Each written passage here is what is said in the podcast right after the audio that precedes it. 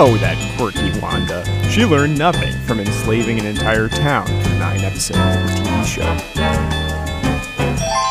WandaVision!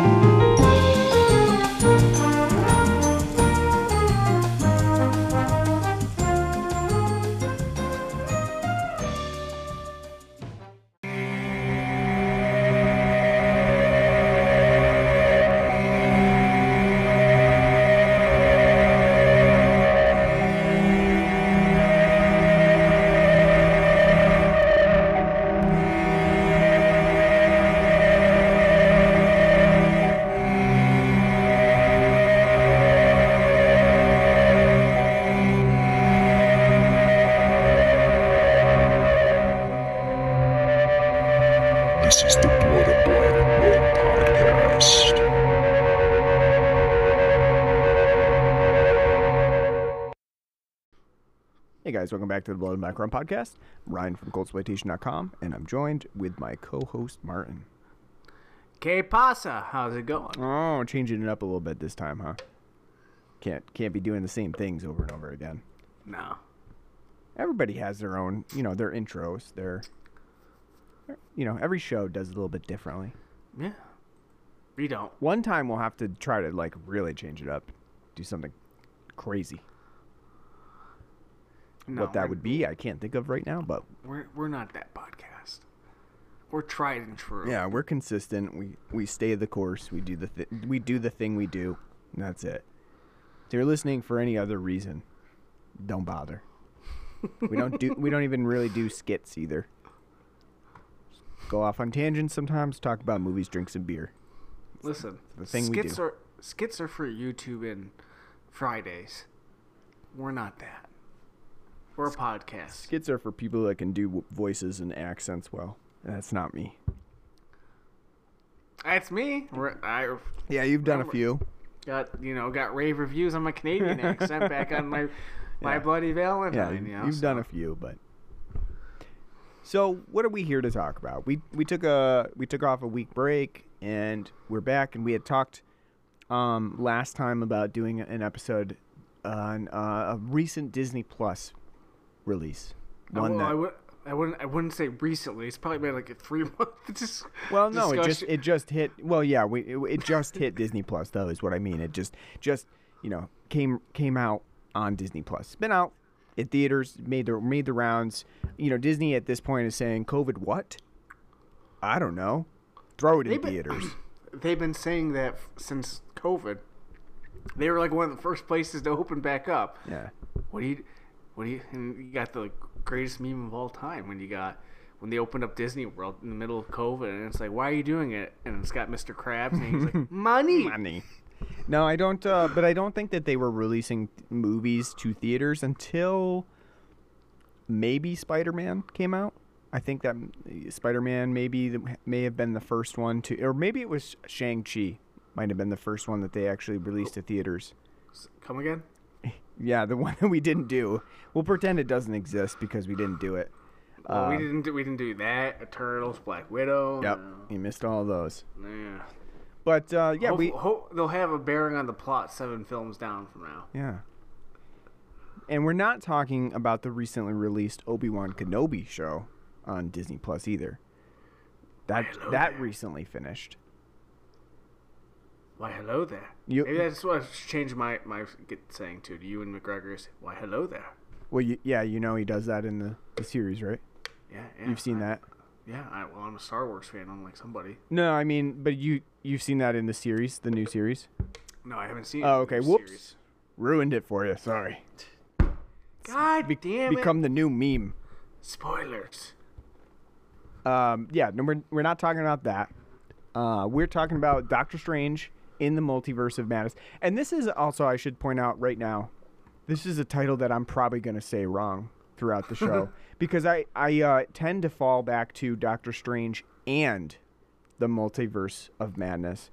But it's not. It's it's Doctor Strange literally in the Multiverse of Madness. And I'll probably get that wrong throughout, so you'll be there to correct me, of course. No, it's Evil Dead Four.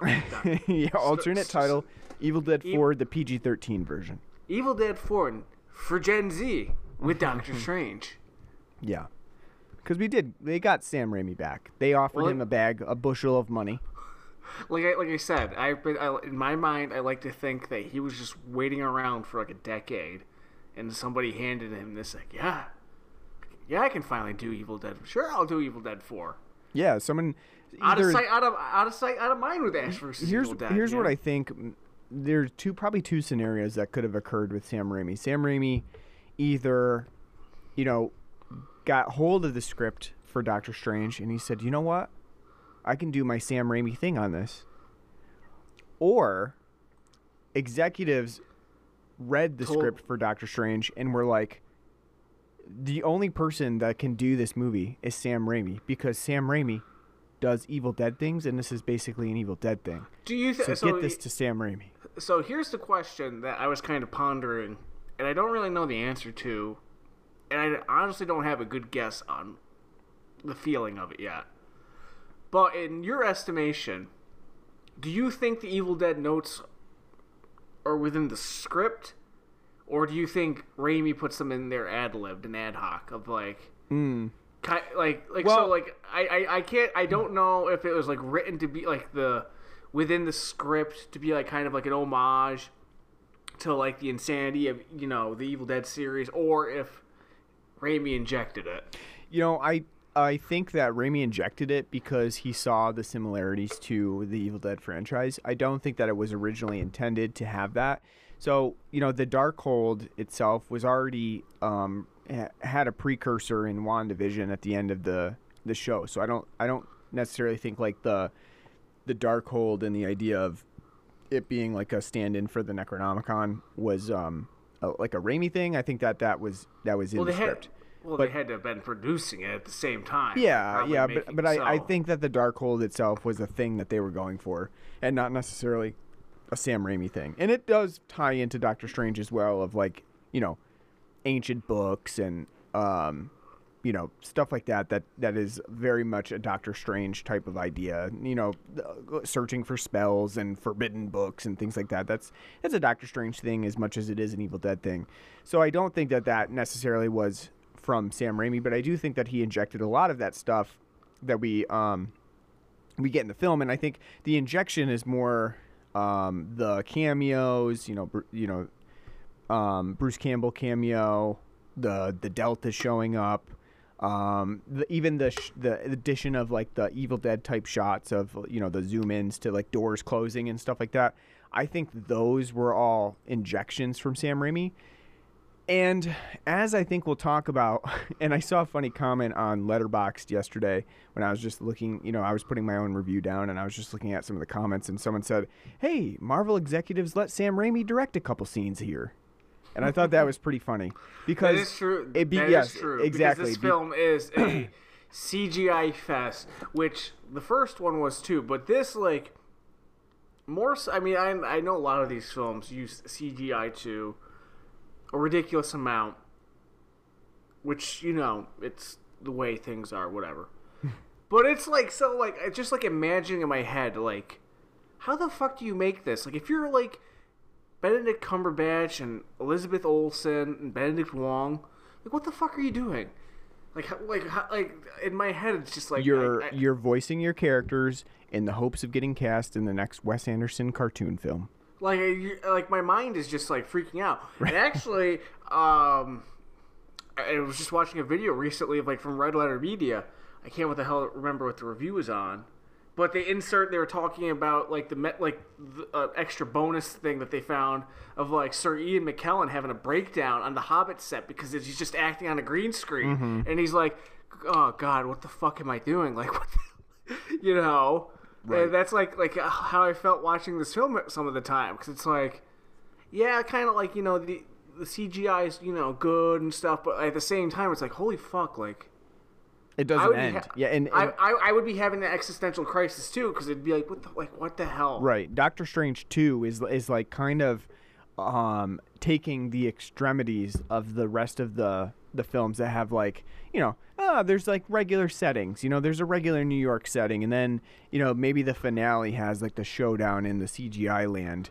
But in Doctor Strange 2, it's like, no, everywhere is CGI land. Like, and that is kind of like what the film does. And you're right. It, it almost feels like we're watching like a never-ending video game cutscene with them voicing their characters It's instead of Metal, Gear, it's Metal Gear Solid 4, Sons of Patriots. It's just a three-hour cutscene. Yeah.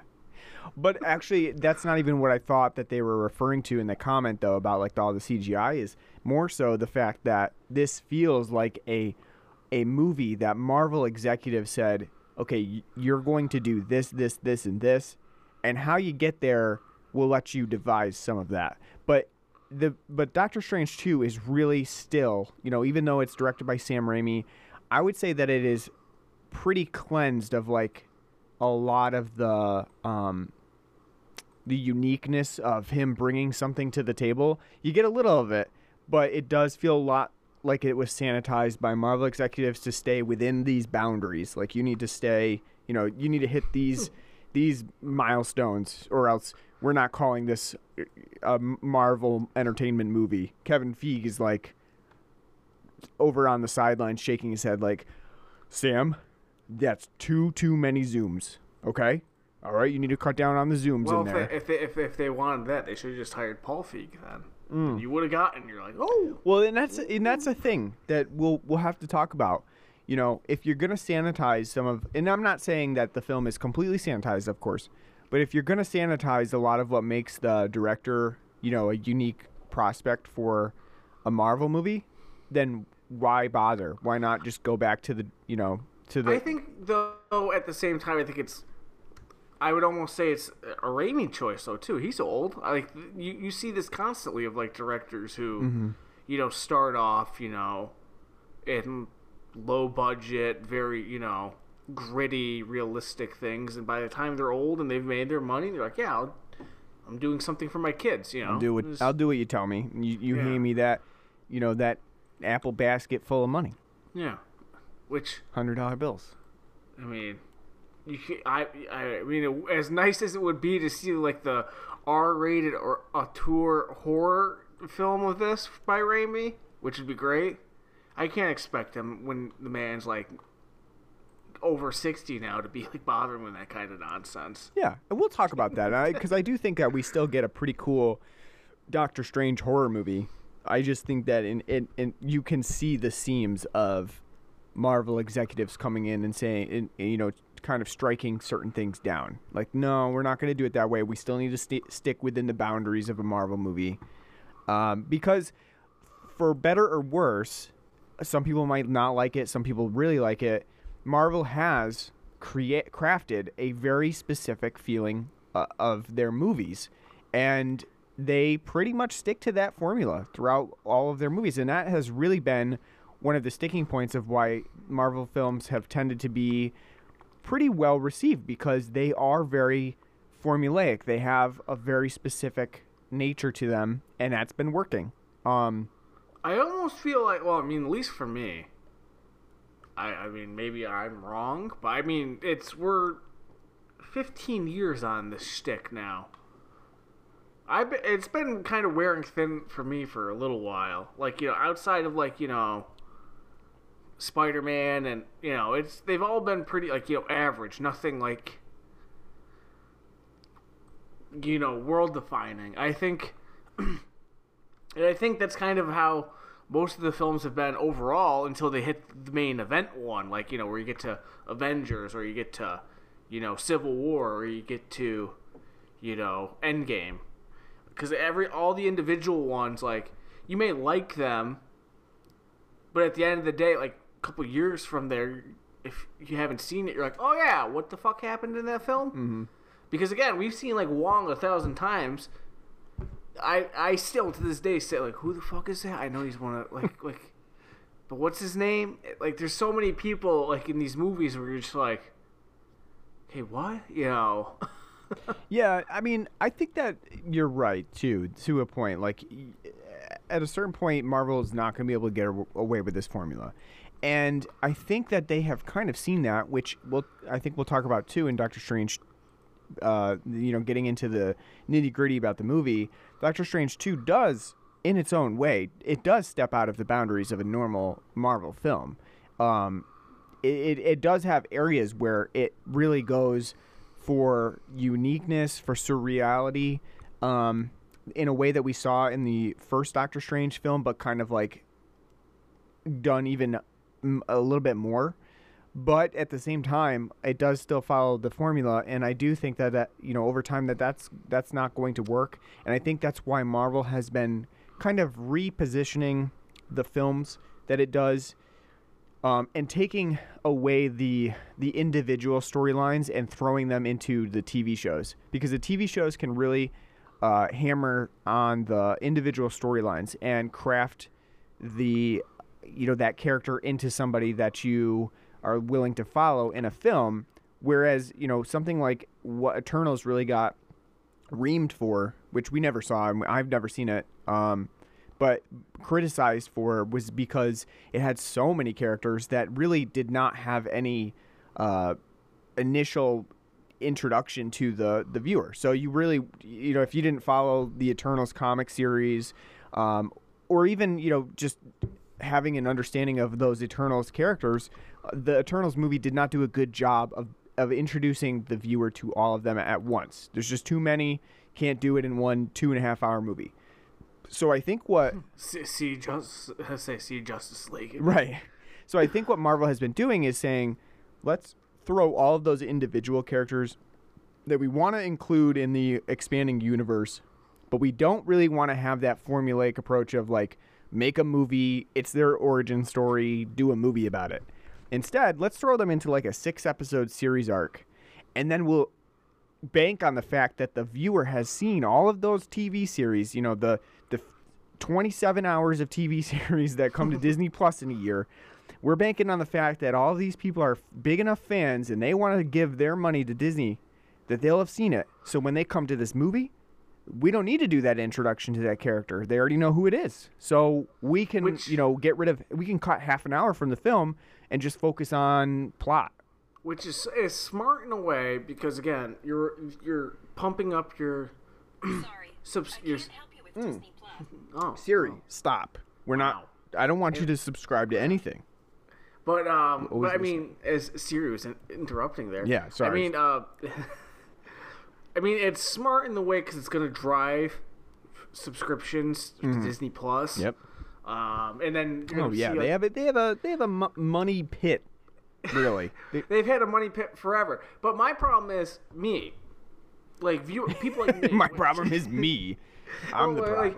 Like, well, like people like me, like there's too much. Like for me as a viewer, and there's just too many things that these companies kind of pump out now to attach to famous franchises. For instance, I've always I've been a big Star Wars fan, like for most of my life. Mm-hmm. Love Star Wars. I could not be bothered to watch The Mandalorian, Boba Fett, fucking Obi Wan right now, and all these other things because it's like you got too much going on. Stop. Star Trek too. Star Trek they have like seven series out. Like, hey, you like new next gen? Yeah, I like next gen. Next gen's great. It's my favorite. Cool. Uh, you want to see fucking Picard? You want to see ninety year old Patrick Stewart getting wheeled out to like you know to some shit? No, not really. Well, we got to see three seasons for you right now. Enjoy. And then you got Beyond, and you got like you know all the like. There's just too much.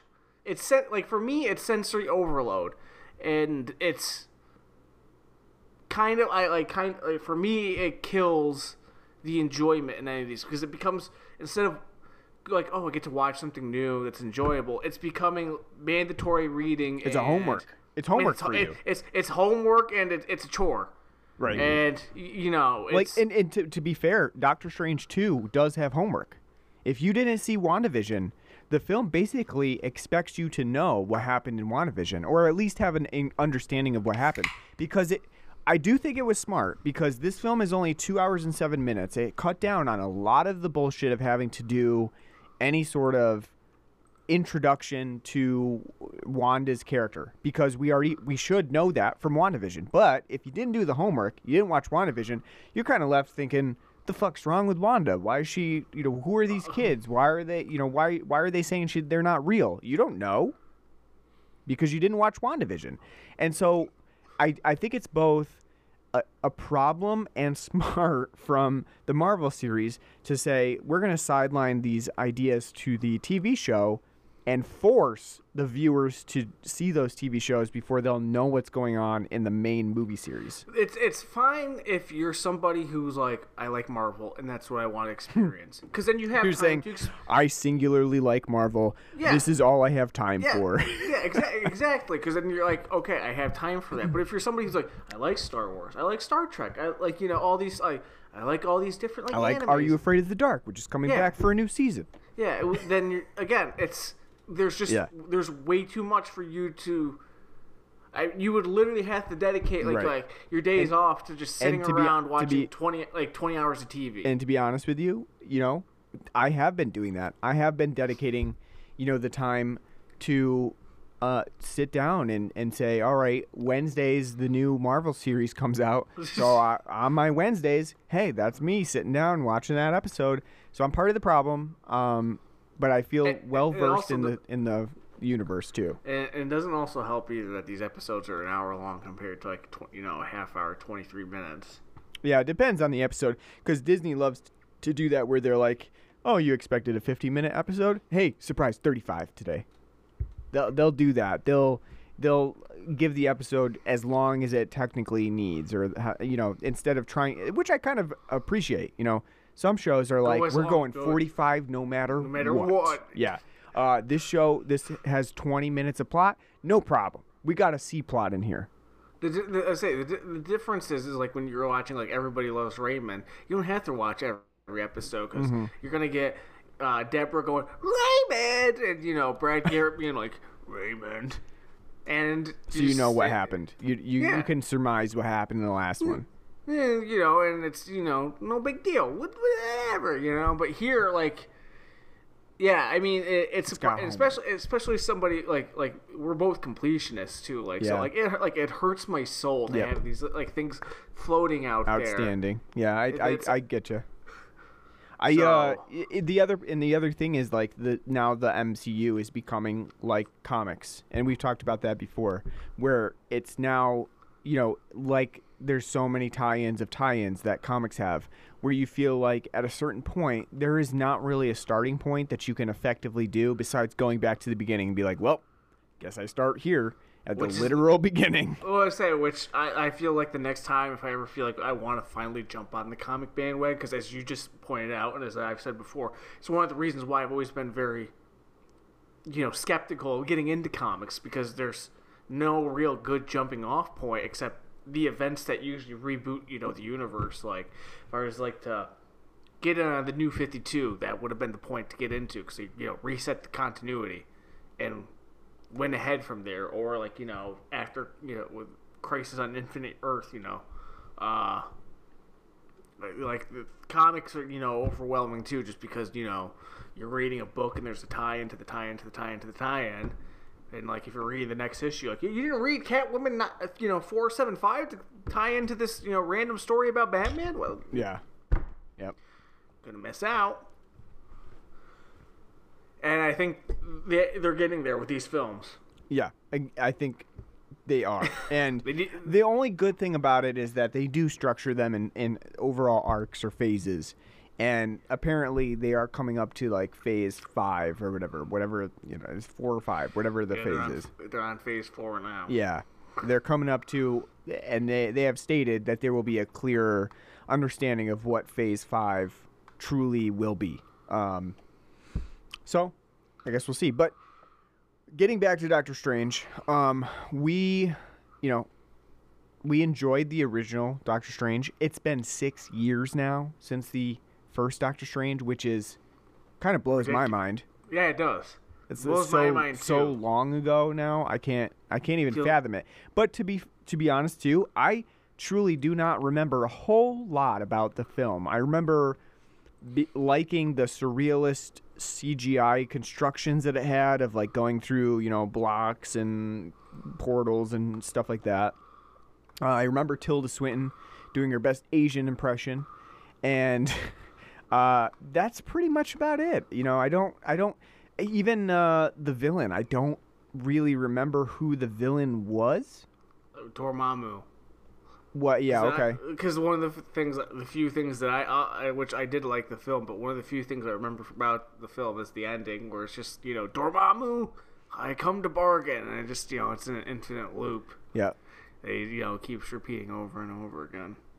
But again, though, six years between the first film and the second is a long time, especially when you only have fleeting uh, appearances of Doctor Strange. You know, he's he he makes some appearances in other films, Spider-Man being one of the bigger ones that he's had a handle on. Um, you know, he was in the uh, the Avengers movies. He was in um, um, so, something else too. What else was he in? Where he shows up just real quick. Was it Ant Man? Yeah, maybe, maybe another one. But like that's a long time to go between the first film and the sequel. Um, so it's hard to remember after you've gone through all of these Marvel movies, try to figure out like, oh, what happened to that first one. So, we'll talk about all of that as we get into the movie.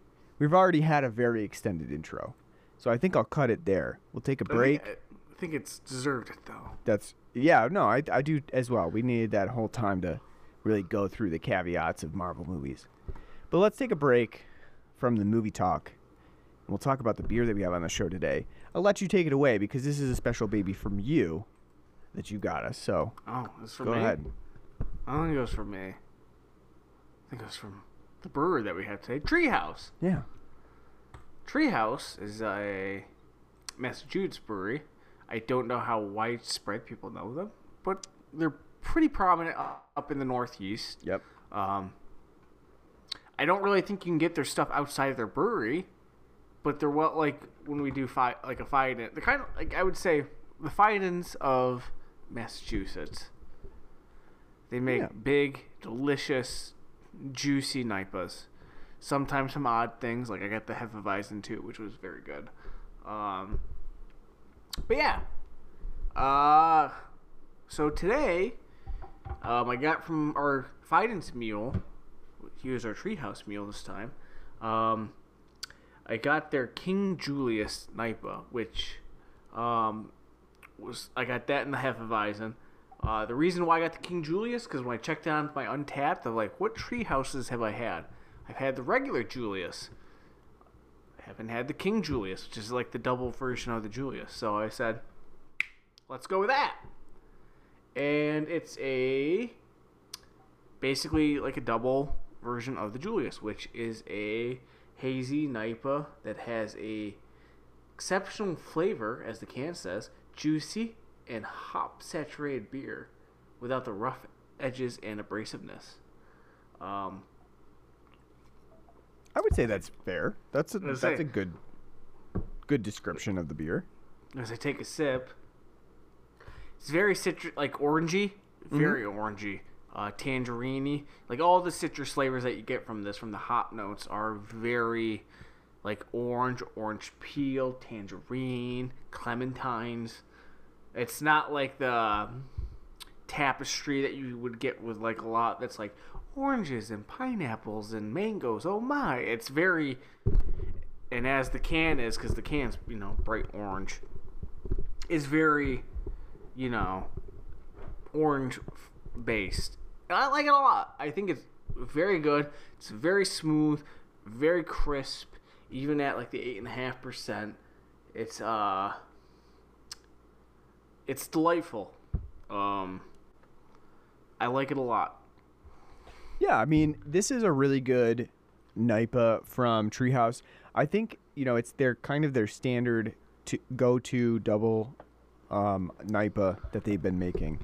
Um, I've had the Julius before. I thought the Julius was really good as a standard Nipa IPA from them. They always have a very clean, fresh taste to it, uh, tropically citrusy. Um, they're you know, and they have they have a very high quality uh, taste to them as well. Um, and this one is, you know, extremely good as well. It's it's a a little bit higher alcohol content. Um, the alcohol does not really come out in the in the actual flavor profile though. You're not getting like blasted with alcohol. uh, which can sometimes happen with double IPAs, especially those that are are kind of marketed as like the uh, the tall boy double IPAs that have been coming out recently. This one does not blast you with alcohol content. It really has a very nice saturated hoppy flavor, um, going for those tropical citrus notes. It does pour like orange juice almost. Um, very, very, very thick and hazy. And the mouthfeel is really great on this too. Um, I think it's a really, really good double uh, uh, NEIPA. And, you know, it's kind of interesting to, to say what makes like a really high quality double IPA versus one that's just on a lesser scale. But I would say that this one just tastes very, very fresh, uh, very um, mild, you know, so it doesn't have like an acerbic acid taste to it. Jesus, look at you banding about these words. Yeah. Um, and I think that's what really makes this go down. So goes so smooth and easy. Uh, definitely recommend it. Very good double IP, double IPA from uh, Treehouse. Yeah, and it, it makes me, you know, want to go there because they're only, you know. Yeah. Again, and Not- yeah, again, I've never had a bad beer from Treehouse either. Um, I think I've had like maybe three or four, and uh, one of them was a stout, which is not really their area of expertise. But um, I've never had a bad one from them. And neither have I. I, and to be honest with you, I can't remember where I had the Julius. I can't remember if our Fiden's mule, if I bought it off of them one of the, uh, one day, or if that was like at a beer fest, like Tree. It might have been a beer fest. I remember Treehouse was at one of the beer fests. I can't remember if that was the time you had it because I think they also had like a white IPA at that time. Because I, well, I would have had that too. But Yeah. I mean, like the, because uh, Beer Tree is also there too, Mm-hmm. often, which we do Beer Tree, you know, quite a bit on here too. So it kind of gets confusing. Treehouse, Beer Tree, you know. Yeah, they're very close. I know it does get confusing. Yeah, I've had um I've had four. I've had the Bear, which is their brown ale, which is an interesting idea because they that's not again that's not really their wheelhouse. Um, I've had their Julius. Uh, now I've had the King Julius. I've had the Juice Machine, which is another one of their fairly standard, you know, um, go-to IPAs. Um, I've had their Summer um, seasonal IPA, and I've never been disappointed. So definitely, if you get it in your area, check them out. Um, They said I, I'm pretty sure they don't really, because I, I mean, if they did, we'd be buying them more frequently around here. But I don't really think they, yeah, they don't really distribute yeah. very high volumes or anything like that. So You have to go like find. next time you're in Massachusetts, go at your your packy store and see if it's lying around. yeah, and you know what? Unfortunately, I was in Cape Cod just the other like couple yeah, for your weeks ago, for your vacation that you forgot about because you're so rich. and I I did not get down to Treehouse, and I was literally miles from Treehouse. I did not make it over there. It's unfortunate. I wish I had. Well, I'm upset that I didn't get tickets to Drive By Truckers at Treehouse. So yeah, Well, live and learn. yeah, we all have regrets, right? Eh, Yeah, that's one of mine. Put it on the list. All right, so back to Doctor Strange 2. Doctor Strange in the Multiverse of Madness. All right, Is so it in or ant? it's in. It's in. You sure? I am 100% positive I see it on I'm my sur- tab right now. I'm I'm surprised you even said it because you've been saying Doctor Strange two the entire time. Yeah, I know. I'd just rather call it Doctor Strange 2 and be done with it, but it's a, it's a mouthful. No, it's a great name though. Doctor Strange in the multiverse. See, that seems more like a t- like a TV serial series, like you know, Doctor Strange in the multiverse. It does, right? It does And sound- each ep- and each episode would be like a new episode in the multiverse of madness. That would be fun. So, and you know what? They did do that in, it, to a certain extent. They did the What If series for um, on Disney Plus, and that was a, a cartoon version of the Marvel shows where it basically said, "What if this happened instead of that?" And they did an episode on what if Doctor Strange uh, did not get in that accident. What if it was Christine instead who who died in the accident? What would he do? And he ended up destroying a universe. And I think I'm not 100% positive, but I think that's what this movie refers to when they talk about the Doctor Strange that destroyed the universe. I think they are drawing parallels to the what if episode, but I'm not 100% certain. I like it's not clear. but it kind of sounds like it. So the what if is basically like alternate universes of various things happening, you know, like and they also touch upon what if um you know, Captain America wasn't the first Avenger.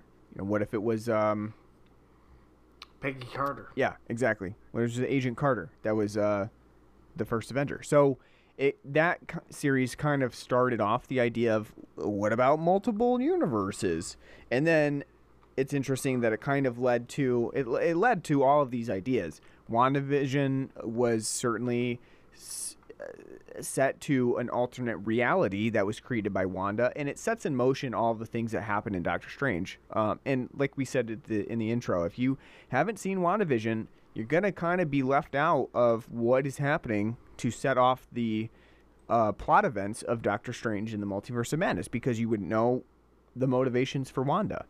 It kind of gives you, you know, it gives you a really quick, really quick dream sequence. I can't even remember. Did Wanda die in Endgame? No, So it was his vision. correct. Okay. Right, and then I- she I makes understand. reference to that that she had to kill Vision to take the the stone from Vision, and it didn't do anything because they Well, was, what I was gonna say because in the movie, Thanos kills Vision, but I couldn't remember when he snaps his fingers if Wanda was a casualty or not. No, I don't think so. But um like I said, if if you hadn't seen WandaVision, you're gonna you won't know too much about the plotting, although it gives you the dream sequence of Wanda dreaming about kids and then waking up to find she has none. So it kind of like I feel like Raimi was was throwing that in there. You know, they were trying to get you to the point where like, okay, even if I haven't seen WandaVision, I kind of understand where she's coming from. She wants kids, she doesn't have kids. She's mad about kids, you know. Like women are. I yeah. Well, this film's ba- you can tell from this film it's basically about women and when their ovaries dry up and become useless and go off the deep end. Am I right? Totally true. She's like seventy years. I think they actually put that in the end of the credits. Yeah. That's like they're like this is what we're going for. No, but um, it does. The Wanda sets everything in motion. So you know it is banking on the fact that you've seen WandaVision. Um, but I do really like the idea that it starts out in the multiverse element of seeing Doctor Strange, nice little ponytail. Dementor straight. Yeah, uh, Demented, Dementor. Uh, no, defense, defensive Strange. If you watch the uh, Defender, Defender Strange. Defen- yeah. if you watch the uh, subtitles, uh, you know, with America Chavez, and they're running through the multi- uh, a different universe, and I like that. I like that it started out like that, and then you get it that it's like, hey, you ever dream that you're like doing something weird? Well, that's your alternate universe person. You're just, you know, you're you're dreaming of what that person's doing. It's a cool idea. I like that. And it's a good introduction to the film. Gets gets your blood pumping, and you have that really, uh, you know, great sequence of fighting off the tentacle monster that wouldn't be out of place in La Blue Girl.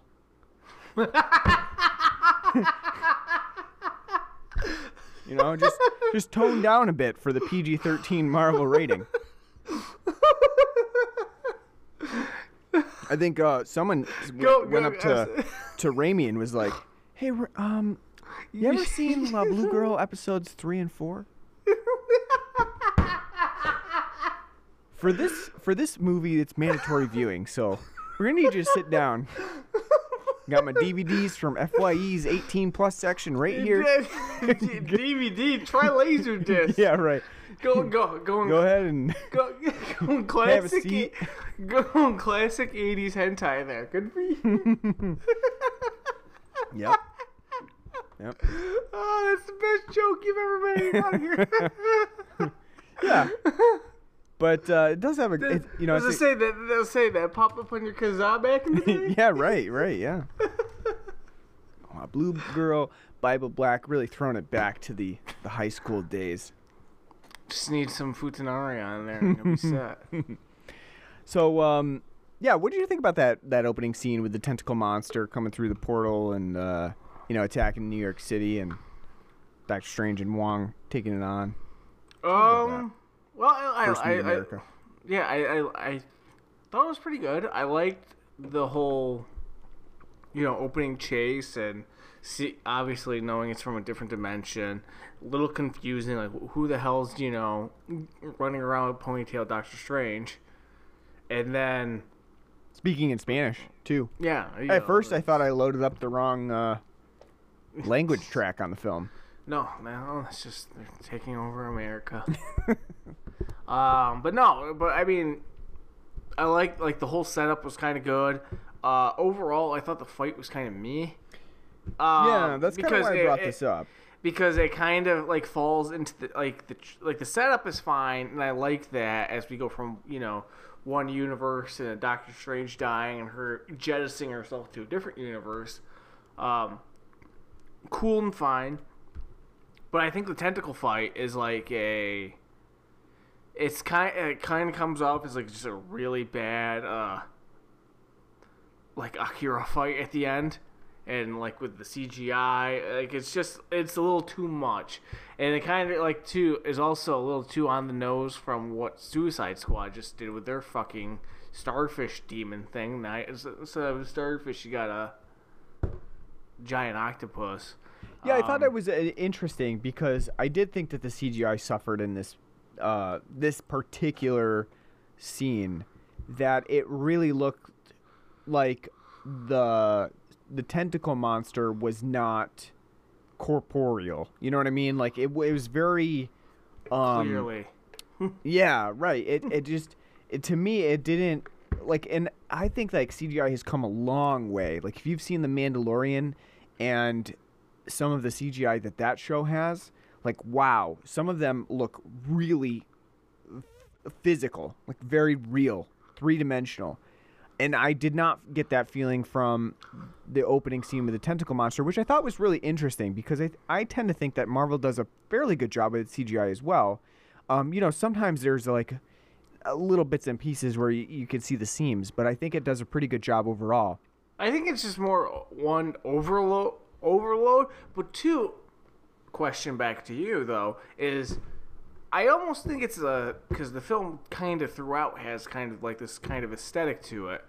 I think it's almost a choice because it's almost got that campiness to it that like Xena and you know Hercules had, which Raimi produced. So it could have been like a stylistic choice. Mm-hmm. Like maybe more of a just a campiness for the sake of it. Yeah, I could see that. You know, but I just I did I still felt like, you know, this even so the CGI kind of suffered a little bit, especially like if you notice there's this there's that one part where Doctor Strange cuts the bus in half and the bus Buzzsaw, the buzzsaw. yeah, with the buzzsaw. And it flies the two parts fly around him and go into like their opposite mm. directions. And you can see the bus settle onto a car. It looks really chintzy. Um, like if you look at if you look at the bus, it just doesn't look. You know, the physics don't look right. They just don't look right. Uh, but uh, I mean, I just I wanted to bring that up because I did think it was like probably one of the the places where they they cut back on the CGI a little bit and that is kind of i mean it makes sense because you only have so much of a budget and the film is pretty much like 90% cgi literally every landscape is cgi It's like all action. It's all like all, like eighty percent action too. There's Yeah. not really any resting paces at points. Th- at that's film. right It's- and that brings up a good point you know because skipping out on having the whole background that's done in wandavision allows the film to not focus on wanda as a character for like the first 30 minutes which is what you'd expect from a marvel movie that's generally you know two and a half to almost three hours long you got to get that intro in you got to get that like well what sets up the plot well wandavision set up the plot so we really don't need that. So we cut that out. Hopefully audiences saw it. And instead we're going to focus on like pretty much co- near constant action of hey they're in a different universe. Hey you know wanda's doing this uh, g- getting the the book. Hey doctor strange is now in you know universe 838 and i think that is a an interesting stylistic choice because it does kind of remind me of mad max and the fact that you're kind of just thrown in and you're just for a ride the whole time that you're in the movie um, what did you think about that? What do you, what do you think about the fact that the film doesn't really have any breakpoints where it like takes a breath? I'm fine with it because the concept of in the multiverse of madness, it better be kind of like a buckshot, you know, breakneck sort of thing. break- yeah, breakneck. So I'm fine with it as a concept because it works well. Um, it's kind of interesting to think about where it's going to lead the Marvel MCU because again, all of these films somehow lead to you know the focal point of their phase, their event film. So I'm fine with like the breakneck pacing of it because I think it's done well enough.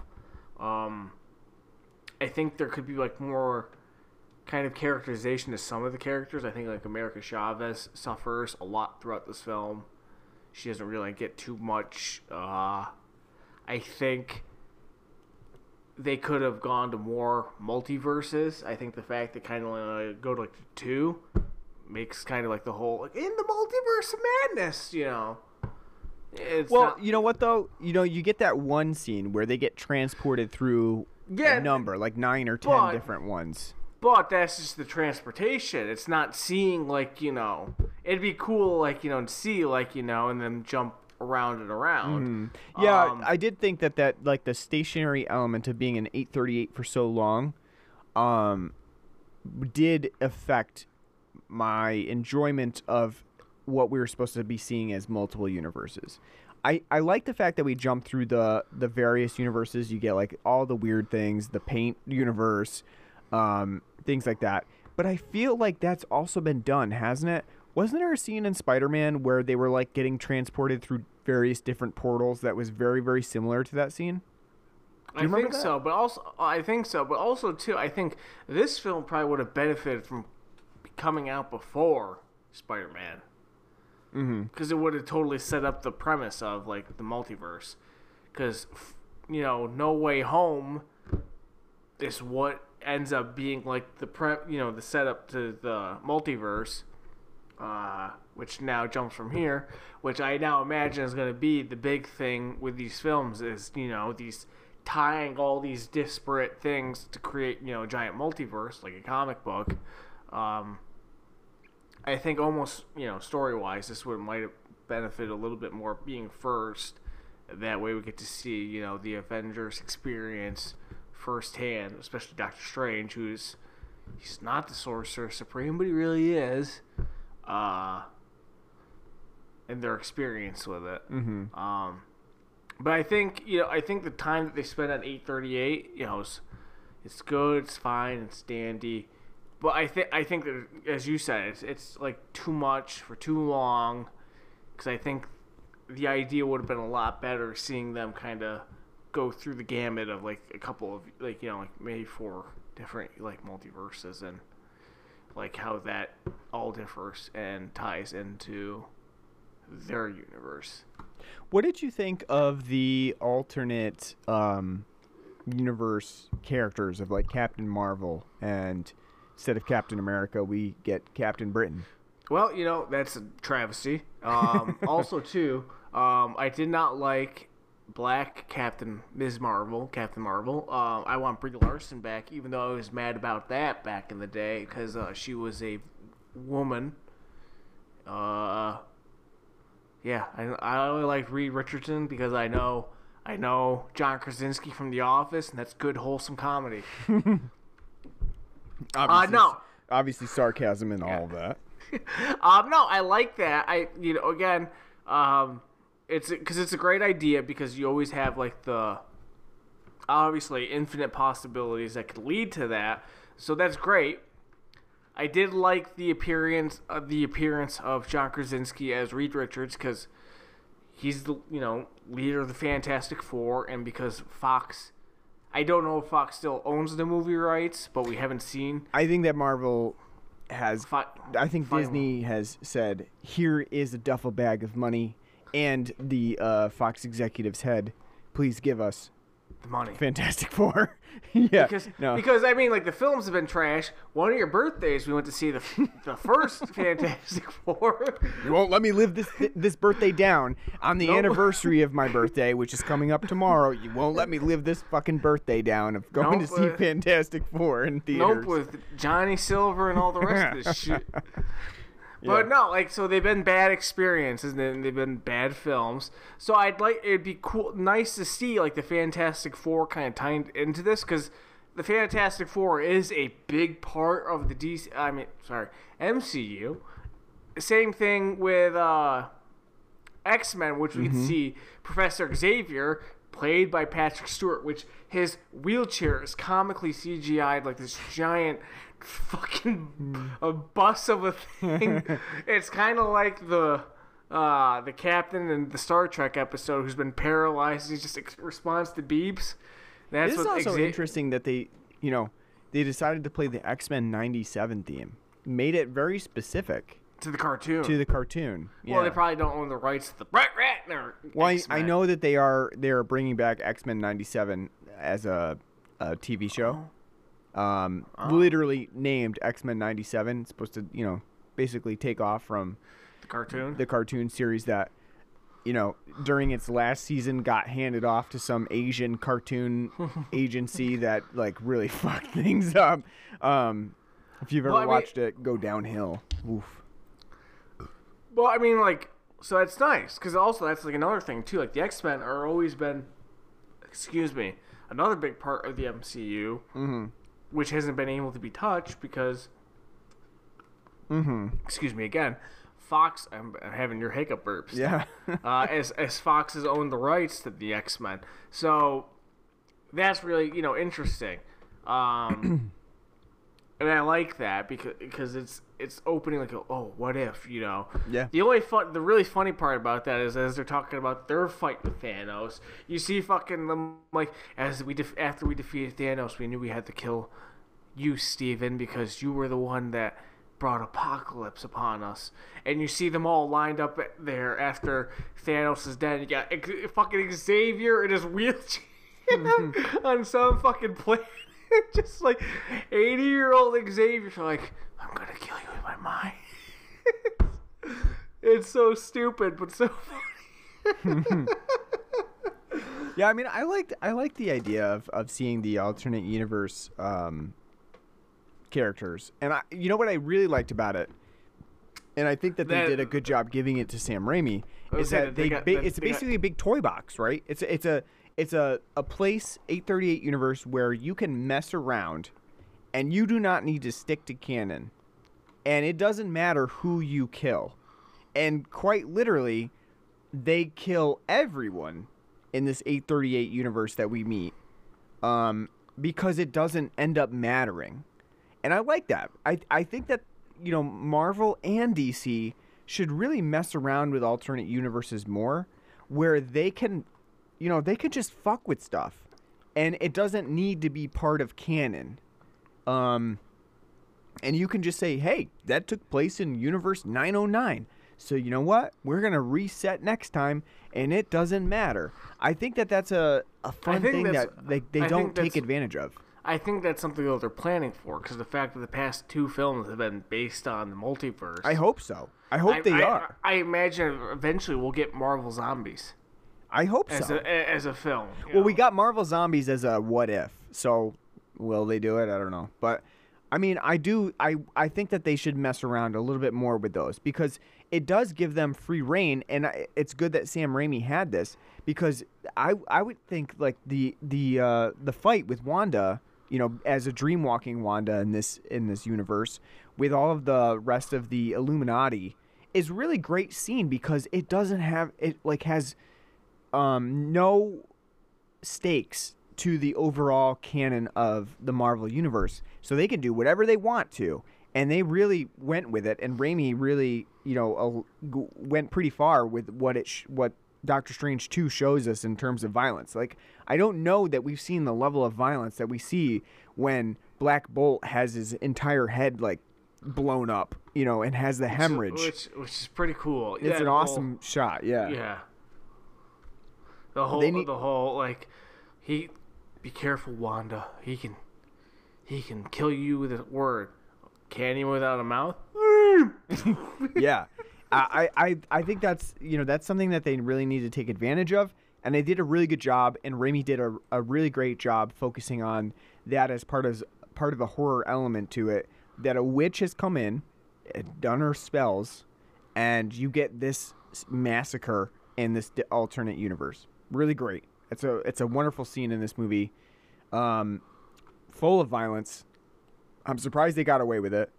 You know, with a PG-13 rating, with spaghettification and stuff like that. Yeah, poor poor Reed. He gets fucking just torn asunder. Just you know. Wanda basically makes a black hole and Yeah, I don't know, spaghettifies him. Yeah.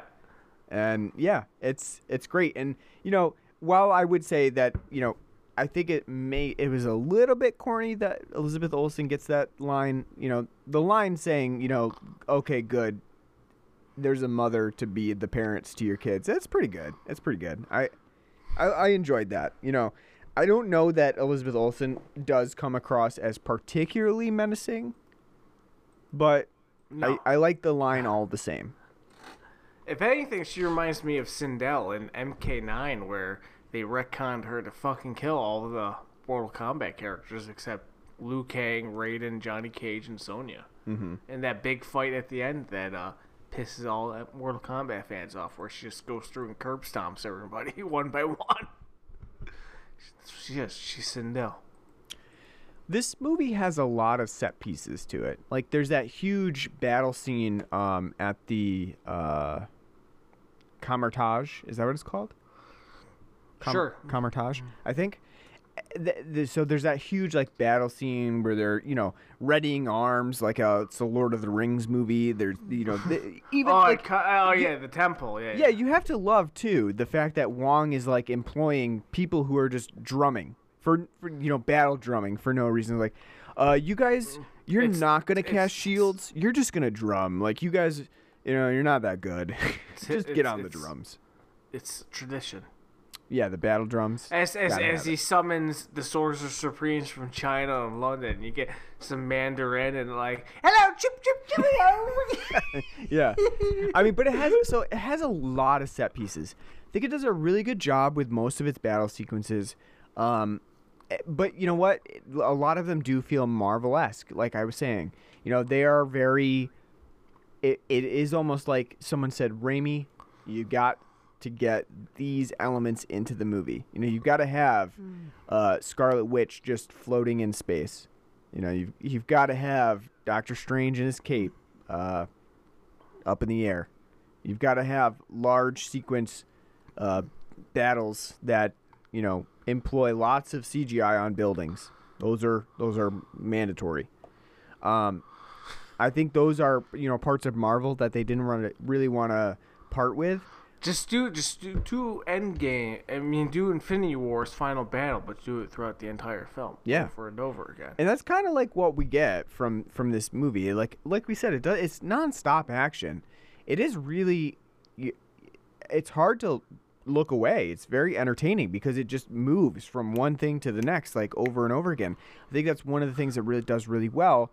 Again, I pinpoint that to kind of throwing the exposition to WandaVision to allow that to kind of like take place and Doctor Strange can kind of come in and, and not really worry about the exposition at all. Just go through plot. Um, there's a lot to pl- a lot of plot to get through anyway. Like you know, there's the Darkhold book. They've got to talk about the, the book of Vishanti, Stop calling it. It's the ne- Necronomicon. right? It's literally the Necronomicon. they've got like you know they've got to get through multiverses. They've got to get through um the what what is that called the, the whatever fortress that they go to um On, on Egregor or something on Mount Vunagor. yeah Vern, Vundagor. Vern, Vern, Verndegor, whatever that mountain is they gotta they gotta get through that they gotta give you um exposition on dream walking um just so that you know they can get in that whole element of Doctor Strange dream walking into a dead If body If you're gonna do that, why not have Mike Mike Birbiglia so we can do like a little bit of sleepwalking with me? Imagine Mike. Bir- Wait, imagine Mike Birbiglia in this film. Like, what's going on here? You know, things are weird. he could have been at the wedding Would have been great. I could have seen him at the wedding but How'd like you, how'd, how- how'd you feel about that? the wedding The wedding with Rachel McAdams. she's moved on Doctor Strange was gone for a while she's moved on She's in. Doesn't she just like look beautiful and he's not happy at all? Well, you know what? I think the opening scene of, hey, everybody went through some really fucked up shit after Thanos, you know, snapped his fingers, and just because you didn't get with the girl of your dreams, you know, like because because they they do have, um, Michael Stuhlbarg come in here really quick as as Doctor West, and he's he basically gets like one, probably like two minutes of screen time where he says like, you know what, I lost my cats during the snap.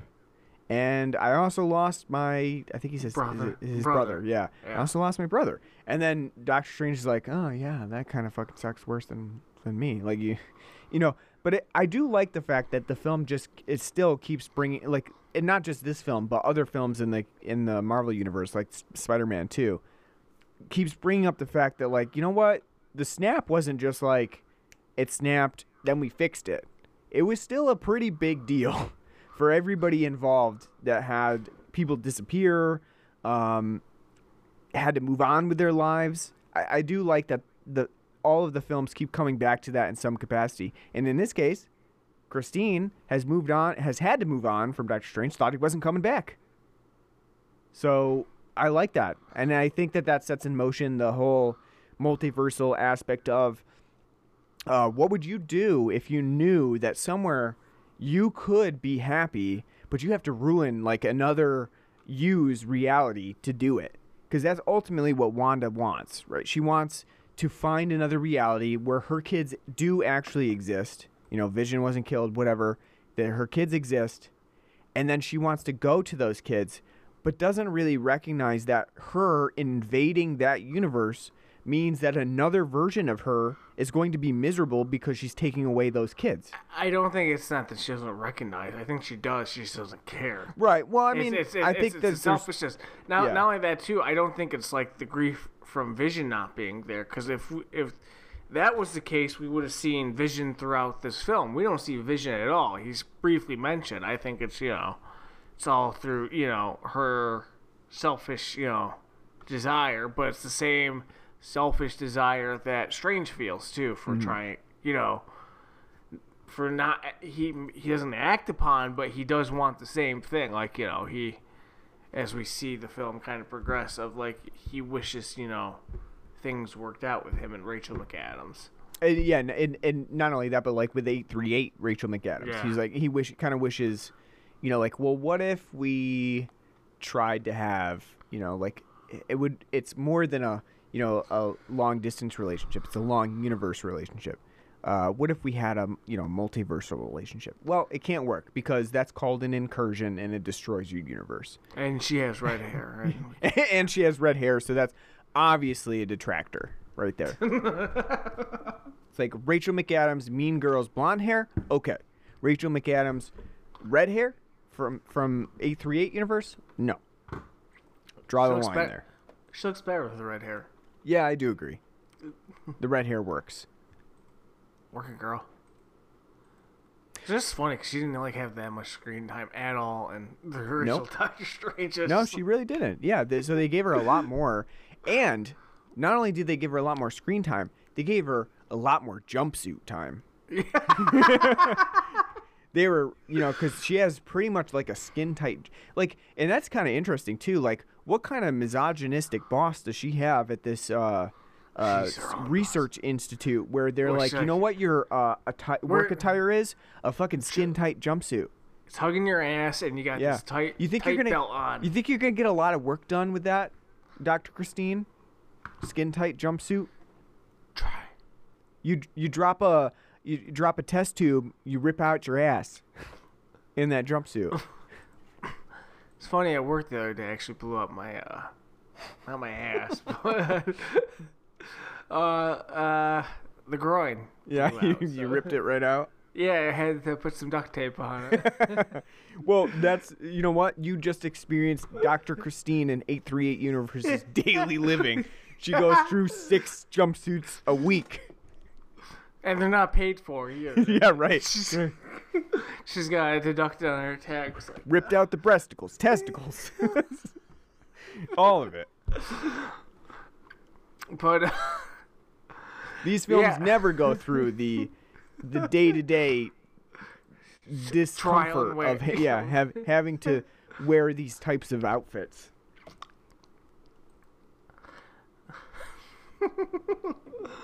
so um we didn't talk about um the John Williams score. John Williams score is very prevalent throughout this movie. What did you think about that? Are you sure it's John Williams? Wikipedia says Danny Elfman. I'm sorry. You're right. I keep refer- I keep saying John Williams. It's Danny Elfman. I'm sorry. You're right. I don't know where I got John Williams from. John Williams on the brain. So there was such confidence. Like, I had... that 700 year old man still sitting Yeah, right. there. it was okay. It was, I mean, it was, it was fine. I didn't. I think he does a good job of drawing attention to the horror elements, though, because it does have a nice little sting to it. Whenever there's like that Wanda, you know, red-eyed Wanda coming through, It- it does draw attention to like the the almost the Evil Dead moments of like, you know, when Sam Raimi is is working through the Evil Dead stuff, uh, or or putting in you know his infusion of, hey, like this is kind of like the possessed demons in Evil Dead. We get a little sting. Look, they're deadites, but not deadites. Yeah. Wink. Yeah, I think I think he did a good job of like drawing attention to that uh, with the score. I thought I thought it was pretty good. A nice, nice lo- uh, flowing score. I would have loved to see Bruce Campbell as Doctor Strange. That would be fun as like an alternate Doctor Strange. Yeah. Because the I mean, yeah, the film does draw attention to the fact that like sometimes in alternate universes they look the same, sometimes they don't. You know, and obviously with the Fantastic Four, it's been pretty much um well documented that John Krasinski is not going to be Reed in in the next uh, in like the actual Fantastic Four. So like it does set in motion the idea that you could have a different looking person in one universe than another. So yeah, would have loved to have Bruce Campbell as the alternate Doctor Strange. It would have been cool. Nope, instead he's Pizza Papa. He's Pizza Pizza Papa. But hey, that, that is a great scene. Hey, where'd you get that f- food? Oh, you know, in most universes, food is free. S- Surprisingly, yours is yours is uh, you got to pay for. Hey, that's my pizza. This ain't Sparrow, okay? and then he, Doctor Strange casts a spell on him, and he starts slapping himself. And she's like, Yep. American Chavez is like, oh, how long is that gonna last for? A day? And he's like, three weeks. Yeah. Then you get the uh, the final It's over. after credits. uh, it was great. I mean, he makes the most of his uh, appearance, of course. Um, what do you think about those pizza balls? Did they look appetizing to you? No, they, They did like not look appetizing to me. They reminded me of the. Freddy Krueger pizza in like Nightmare Five or whatever, whichever. Um, Dream Warriors. yeah, whatever. No, not Dream with- Warriors, but The one with Dawkins. they remind me of that night the of the the Freddy Krueger pizza. They did not look appetizing to me. But I'll What's trust a, what, Pizza what's, Papa. what- well, what's a pizza ball? It's Totino's pizza roll. I don't know. The pizza ball to me looked like it was like a dough ball with cheese surrounded, like wrapped in cheese, and then You pepperonis those- on top. I say, you know those random like when you're like on a website and you're like on your phone or whatever, where it doesn't have like ad block, and you see like the random skin disorders, and you see that. yeah, That's- that's, that's what, what the pizza like. papa balls look like. yeah. Huh. Yeah, that's probably not appetizing. Uh, no, I think Bruce Campbell did a good job, though. I would like. no, to like Bruce Campbell's great. I wish he was in it more. I, wish he was a companion. The ending is great. I like the the final after credit sequence quite a bit. You know, the meta element of it. And I also like the fact that he beats himself up like, you know, Evil Dead with the with the rogue hand, possessed hand. Nice little callback there too. What'd uh, you, what'd you uh, say? What'd yep. you think of Sinister Strange? Um, I like Sinister Strange. I think that's a cool little idea um, of him being so, you know, having held the Darkhold for so long that it corrupted him like that. Sets in motion the uh, post film or like the the end film uh prior to the credit scene of him, you know, having that third eye pop up like that. I actually like that end scene quite a bit. You know, it's like, oh, everything's great. I'm in New York City, got my nice little uh, purple button-up shirt on. I'm gonna Got head my- down to Got my runners on. yeah, and- gonna head down. And, you know, like it, it was just, all it was missing was like the spinning around, you know, snapping fingers and doing the finger guns at people. Like, hey, I'm feeling good. hey, you feeling good? And then uh, you know he has has a keel over, and uh, pops open a third eye. Well, I hope. See, you know what? I, I'm fine with that, and I like that. I just hope if they're going to continue that direction, which they kind of have to from what this sets up. If the next doc, if they don't have Sam direct the next Doctor Strange, it's going to be malpractice. Yeah. Because it's I, I I find it hard to see anybody really kind of picking up where this left off on that same tonal note. Like, if, I would love to see Marvel kind of give the reins over to Sam Raimi and say, make it weirder. Because I do think that this film ha- did go some places that Marvel has been uncomfortable to go.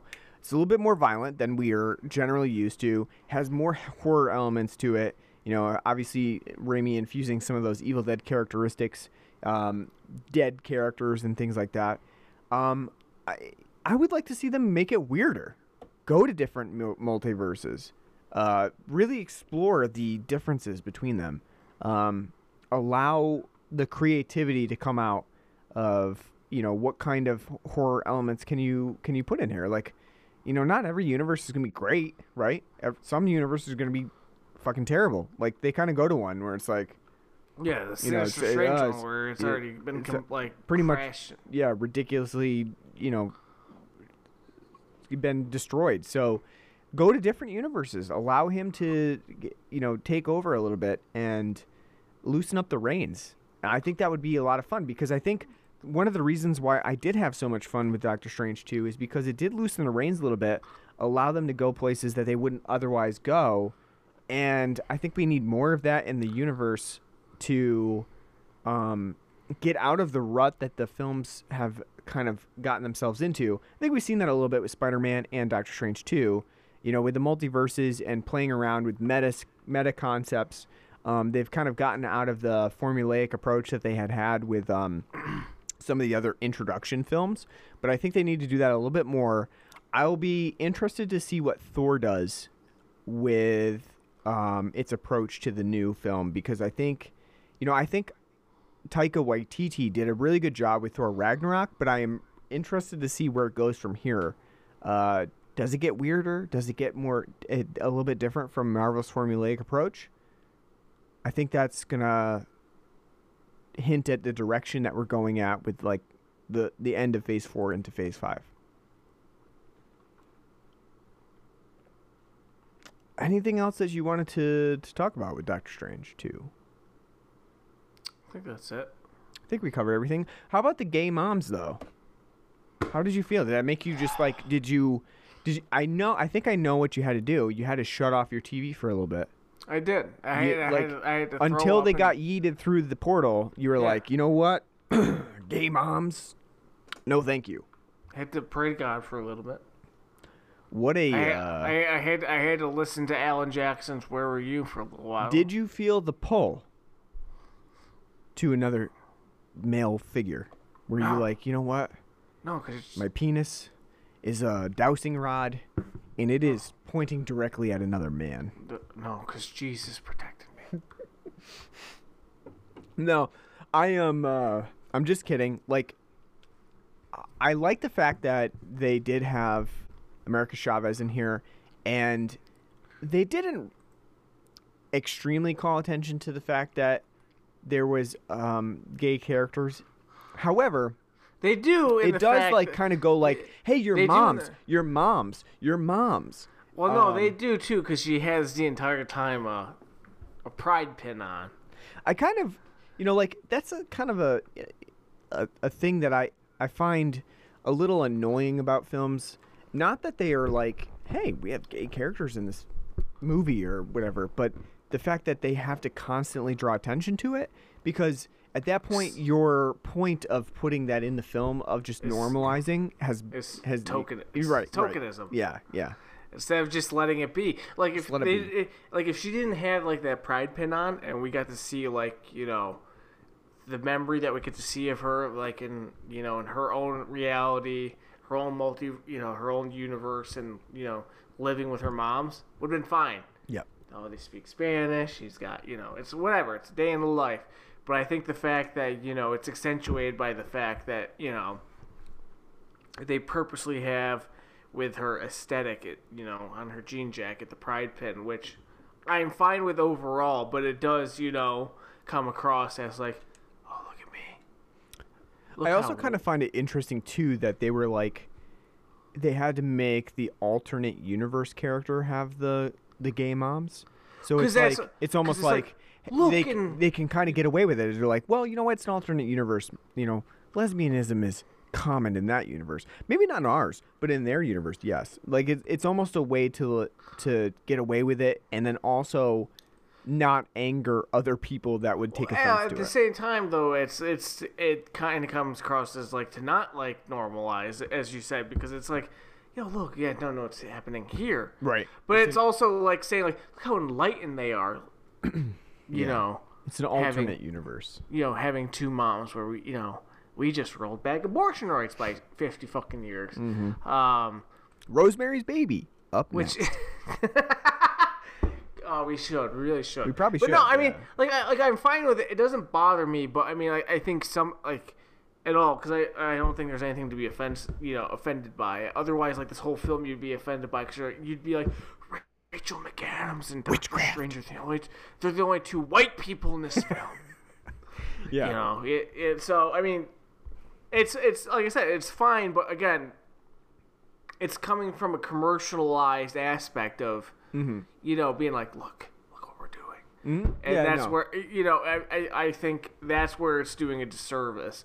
I don't think it's anything like if you were somebody who's against that type of thing to get up in arms and butthurt about, but at the same time, I don't think you should be throwing this film like you know, like bravo, like you know, throwing them Sure. awards for being, you know, So- progressive yeah, because progressive. because it's it's there's it's not it's coming from a very shallow, you know, thought process Mm-hmm. probably. Yeah, no, I agree. All right, so it's our coverage on Doctor Strange in the Multiverse of Madness. Hope you enjoyed that. Go back and listen to all of our Marvel episodes. There's a lot of them. Yeah, there's a lot. Uh, supposed, we to be, supposed to be a jail podcast. And, we just do contemporary superhero movies. Yeah, no. Uh, but if you did want to go back and listen to all those, you can subscribe to us on um, What was our first one? I'm trying. I'm going to look back. um I think it was the I think it's Civil War. Civil War. Yep, I think you're right. I'm taking a look. See, Lou. You can give it a rate. We did Batman. Oh, we did Batman v Superman Oh my, first. oh my god, that's right. We didn't give this a rating. Holy crap. We're to give this a rating before he closes out. This? Yeah, this movie. We can, we can give it a rating. Yeah, no, we didn't give it a rating. Jeez. All right. Well, And then, and then we did Civil War four episodes after uh, Batman v Superman. So Civil War was our jumping off point. so on a scale of 0 to 10 Necronomicons disguised as Darkhold books, what would you give Doctor Strange in the multi- Multiverse of Madness? I'll give it a seven and a half. Um, I like it a lot. It's entertaining enough. I think the fact the, CGI is a little too ever present, which I understand with the idea of the film. It kind of has to be because I can't imagine what physical effects would look like. But I think that kind of detracts from it. I think it's a good idea.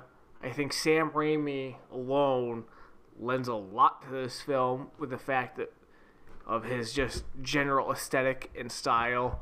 Um, I think calling it Evil Dead 4 is it's not a misnomer, it kind of is in a superhero form. It's enjoyable, it's fun, it's a romp. It's a good film, you know, film to watch. Um, but I don't think it's anything like you know, absolutely amazing. It's not anything groundbreaking. It's not anything that's like probably stick in your head. Kind of like the first Doctor Strange. As much as I like that, which I do remember liking a lot, I think I probably gave it an eight. Um, it's it, there's not that much that's gonna stick with you. It's just your s- stereotypical popcorn film. Sit back, relax, and enjoy. If you like Sam Raimi like we do, if you like the Evil Dead films like we do, a lot to be enjoyed here because of his charm and direction that he brings to this franchise.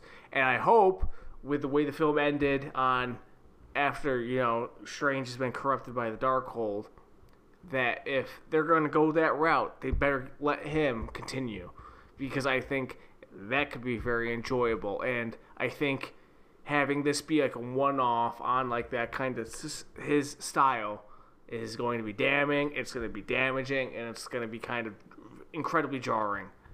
Um which they easily can explain away due to the multiverse, but at the same time, I, I think for continuity's sake, I think you need to at least have Sam direct the next one to see where Doctor Strange goes.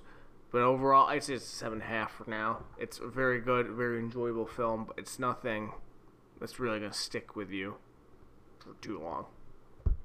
Yeah, but I would probably give this an eight out of ten. I think it's a it's a good movie. I think that they um, have allowed Sam Raimi to do some things with it while also sticking to the Marvel formula. Um, I do like the fact that they went a little bit outside of the box, went a little bit more horror with it. I don't know that um, it is completely where I w- would hope it to be.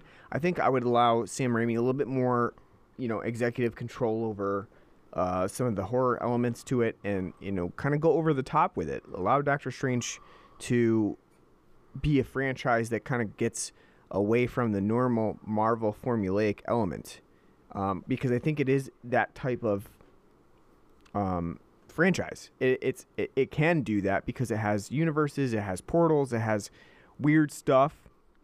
Allow the director, whether it be Sam Raimi or someone else, to take it with creative license. Um, with that said, I think they do allow it to, to a certain extent to get that far. Um, I like the the horror elements to it. I like Sam Raimi infusing some of the Evil Dead stuff to it. You can very very draw easily draw a line to Evil Dead between Doctor Strange 2 and this. Uh, you know, there's basically there's there's memes out there that basically have all the formula pieces of an Evil Dead film equating it to Doctor Strange. I think they do a really good job with the the plotting for a 2-hour movie. Um, because they threw all of the exposition to WandaVision, they were able to really focus on action content for the the sole 2 hours of this movie. And while I think that might be a hindrance to people who do not have the time to in- invest in like Disney Plus TV series, it's a smart idea um, to kind of cut down on some of the exposition you have to do in mar- in the movies itself. So while I, I can see both um, you know sides of the issue, I did find it interesting that they were able to just cut out that exposition and go directly into action, especially since I have seen WandaVision, so I had that kind of background. Um, for someone who hasn't had that background, Like um, like you, that might be more of an issue. So, um, I do think that's an interesting approach, and I'm interested to see where they go with that from here. And I'm interested to see what they do to um, get out of the Marvel formula and explore other things. And I think you're right.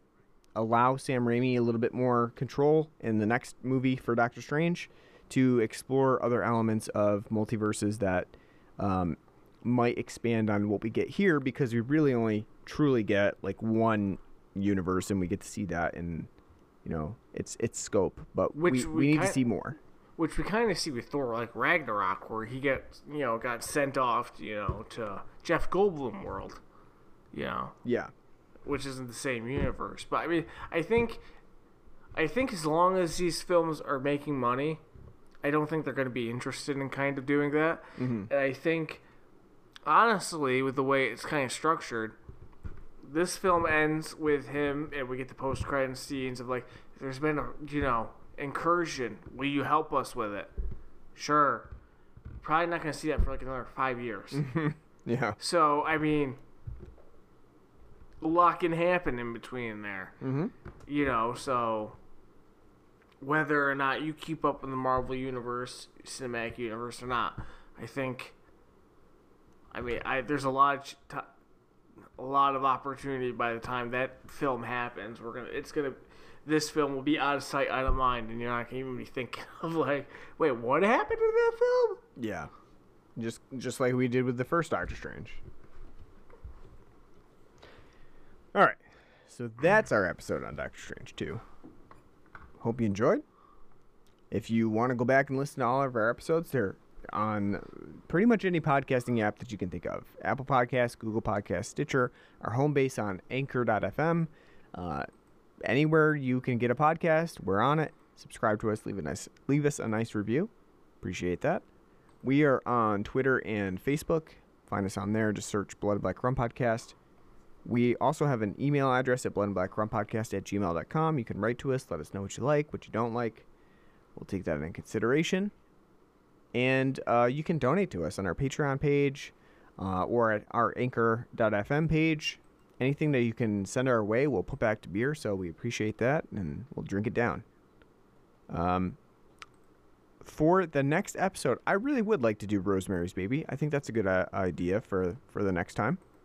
What do you think about that? That'd be a good idea too. All right, so um, I think that we'll slate that in Rosemary's Baby for the next episode. Um, We need more Donald Pleasence. that's true. Can't get enough. All right, I think personally we should be doing Hercules, but change it to an uh, Hercules a week episode. no, I I meant more like just Sam. We're going to Sam Raimi, so we're gonna do Hercules and Xena. Yeah. Well, I don't know if I have time to to binge the whole season, Oh, you the do. whole series. You do. Both you have. series. You can watch all 111, 111 episodes of Hercules. Quite a few. 134 episodes of Xena. So, I believe you have it in you. The finest of WB and UPN TV. Absolutely. All right. Well, thanks for listening. Um, we hope to see you back next time for our Rosemary's Babies episode. Happy birthday to me for tomorrow. and uh, until until our next episode. Take care.